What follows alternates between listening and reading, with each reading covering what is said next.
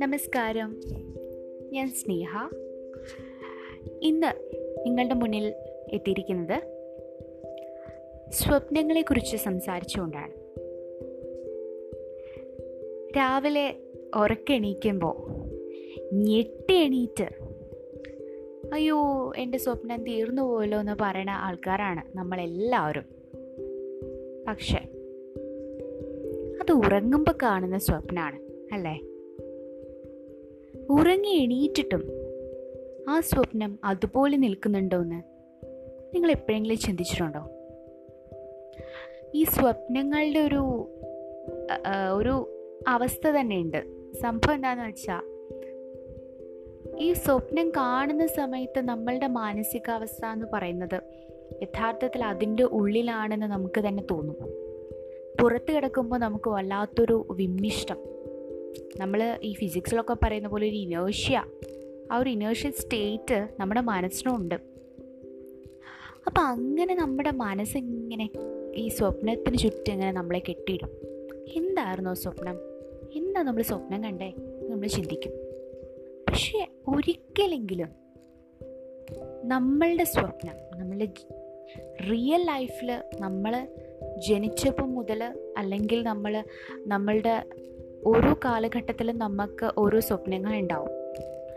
ആ സ്വപ്നങ്ങൾക്ക് വേണ്ടി നമ്മൾ കുറച്ച് സമയങ്ങൾ ജീവിതത്തിൽ മാറ്റി വെച്ചിട്ടുണ്ടോ? കുറച്ച് സമയം. ചാൻസ് കുറവാ. എന്തുകൊണ്ടാണത്? നിങ്ങളുടെ സ്വപ്നങ്ങൾ.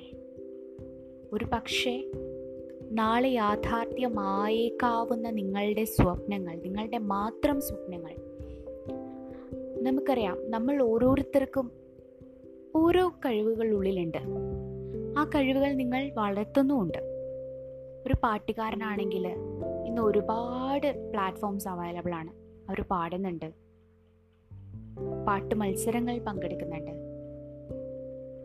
എഴുതുന്ന ഒരാളാണെങ്കിൽ തന്റെ എഴുത്തിനെ പ്രോത്സാഹിപ്പിക്കുന്ന രീതിയിൽ പല കാര്യങ്ങളും അവൾ ചെയ്യുന്നുണ്ട്.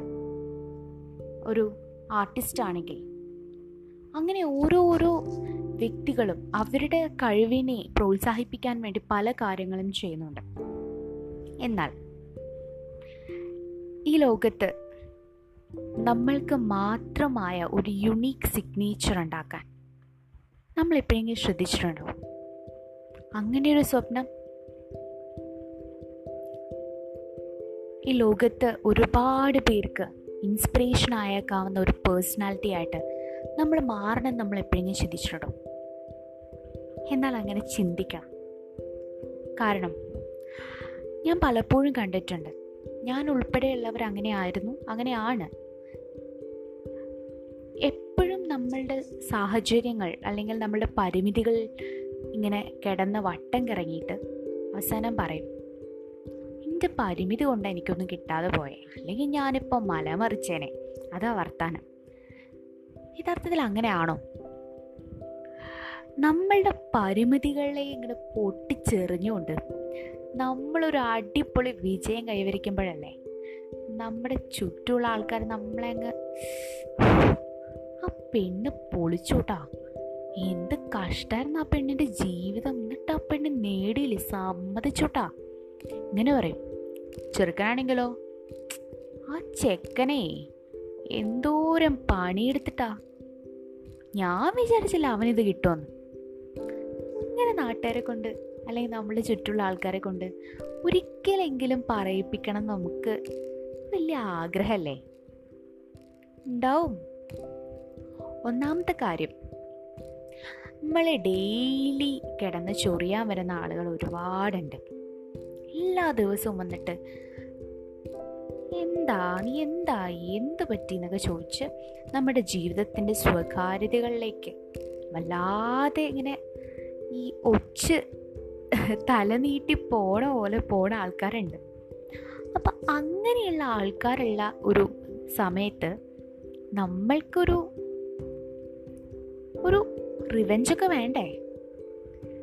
പലപ്പോഴും ഞാൻ കണ്ടിട്ടുണ്ട് ഒരുപാട് പേര് ആവശ്യമില്ലാത്ത വാഗ്വാദങ്ങളിൽ പോയി തന്റെ സമയവും തന്റെ ക്രിയാത്മകതയും നശിപ്പിക്കുന്ന ആളുകളുണ്ട്. ഇത്തരം നമ്മളെ വല്ലാതെ പുറകോട്ട് വലിക്കുന്ന ആളുകളെ അവരെ ഒരിക്കലും നമുക്ക് വാക്കുകൊണ്ടല്ല നേരിടേണ്ടത്. നമ്മളുടെ സക്സസ് ആവണം. ബ്യൂട്ടിഫുൾ റിവെഞ്ച് ഫോർ ദം നമ്മൾ സക്സസ് തന്നെയാണ് അവർക്കെതിരെയുള്ള റിവെഞ്ച് നിങ്ങളുടെ മുന്നിൽ രണ്ട് ഓപ്ഷൻസ് ആണ്. രാവിലെ എണീക്കുമ്പോൾ തുടങ്ങുന്നത് one is continue to sleep with your dream or wake up and chase the ഇതിൽ ഏത് ചെയ്യണമെന്ന് നിങ്ങൾ തീരുമാനിക്കണം. ആ തീരുമാനമാണ് യഥാർത്ഥത്തിൽ നിങ്ങളെ നിങ്ങളാക്കുന്നത്. നന്ദി നമസ്കാരം.